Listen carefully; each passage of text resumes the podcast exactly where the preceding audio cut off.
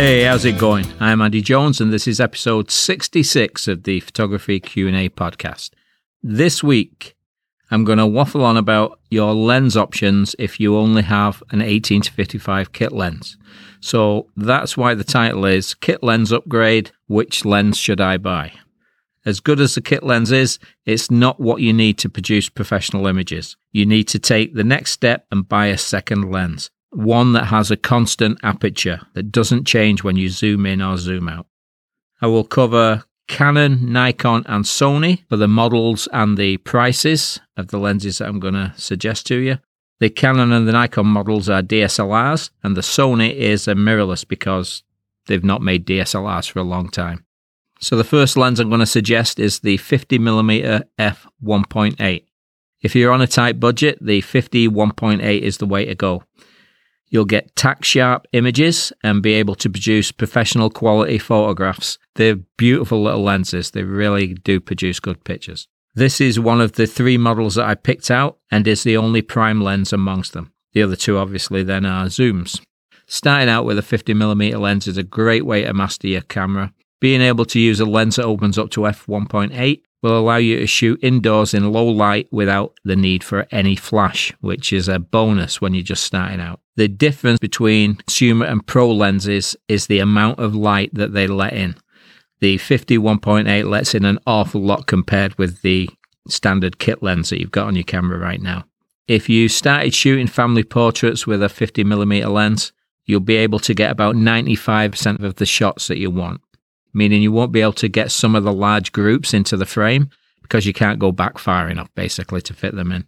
You can get around this problem by keeping the width of a group as you're taking a picture as small as possible by staggering people a little bit instead of the old fashioned stand them in a line. So you can get around this if you're creative. Sometimes it's just not possible.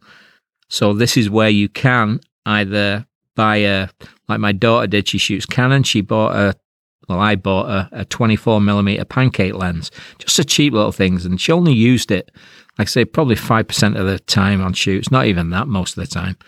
Um, but it worked great for her because she didn't have a kit lens.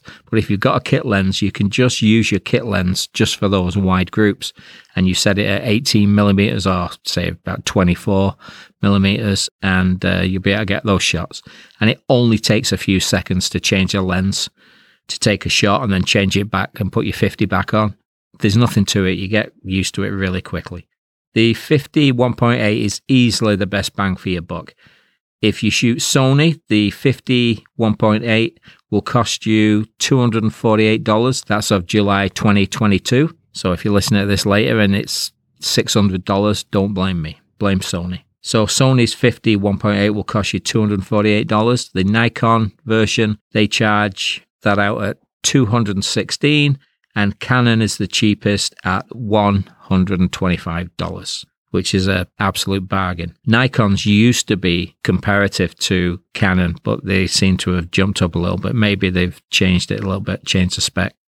Okay, so the next lens I'm going to suggest, which I've never used, I haven't used this lens, but I know lots of people do. And it is the 24 to 105, 105 millimeter lens, and it's an f4 lens. And this type of zoom is available from all three Sony, Nikon, and Canon.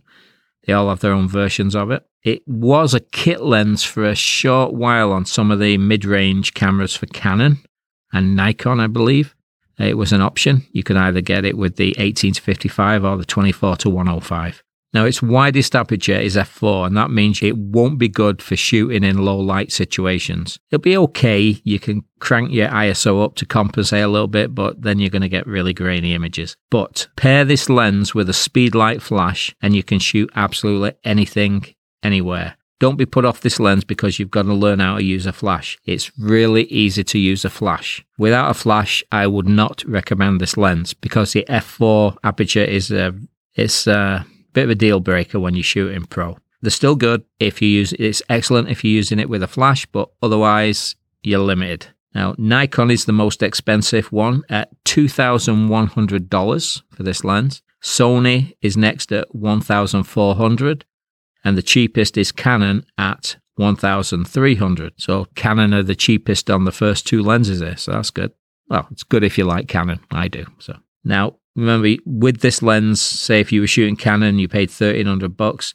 You need if you don't already have a flash, you need to add say another hundred dollars on for a flash, and you'll be good to go. If you learn how to use a flash, which is so so easy, once you set it up and you remember the setting, you're good to go.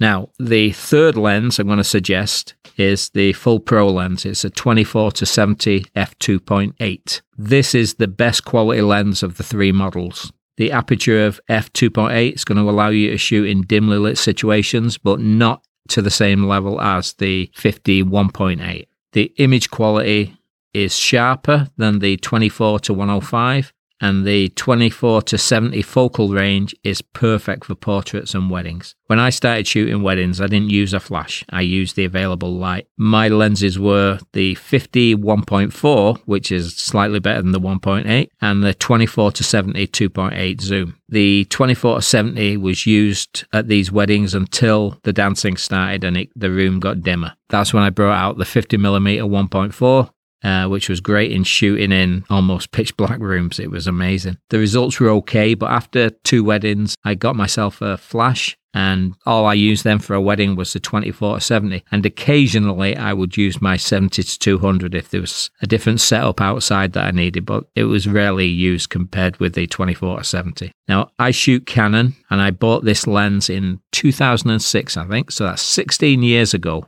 and it has been absolutely faultless. It's bulletproof. It's built like a tank. The downside is it does weigh as probably almost as much as a tank, but it is a beautiful lens. It's just great to use. I love it. It's a little bit of a heavy setup with the flash on top and the lens and a good sized body, but it's, I love the lens.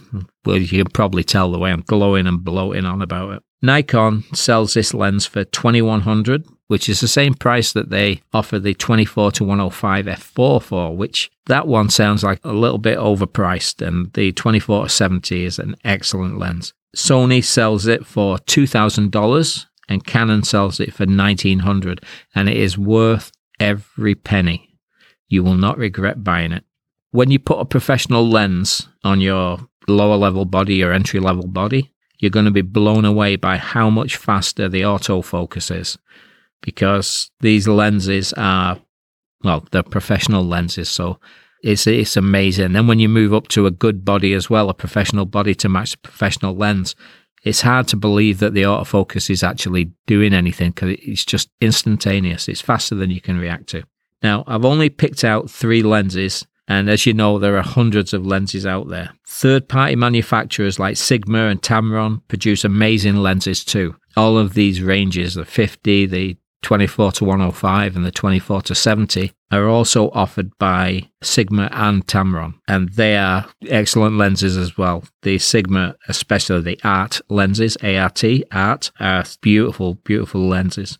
For your second lens, you need one that will allow you to shoot almost everything you need it to do. You don't want to get something that only does 50% of the job for you. You need something that is going to do like I said with most of these lenses, 95% of what you need. And if you have to use another lens, just carry a, a 50 with you or yeah, just basically a 50 millimeter with you. If you buy the 50, you're going to need a 24 to go with you, which you can still use your kit lens. But you've got to decide what is the best. Even though you don't agree with what I've said about these three lenses, which I, I think you're crazy if you don't listen to me. But there are lots of lenses out there. You've just got to really look into it. Choose the focal range, like the length of the lens a 24 to 70, a 50, a 85 even. What I've just told you to get here is not going to be any use if you want to shoot sport. You're going to need long lenses. So you might need a, a 100 to 400, a 70 to 200, or even, you know, bigger 200 to 500. You're going to pay a lot more money for these things. But if you shoot in sports, you need something like that. You can't get away with a 50 millimeter lens. Whatever you decide that you're going to shoot, decide on a focal range and read and listen to every review you can listen to on YouTube or podcasts or just read reviews on online magazines because you've got to educate yourself before you spend this kind of money.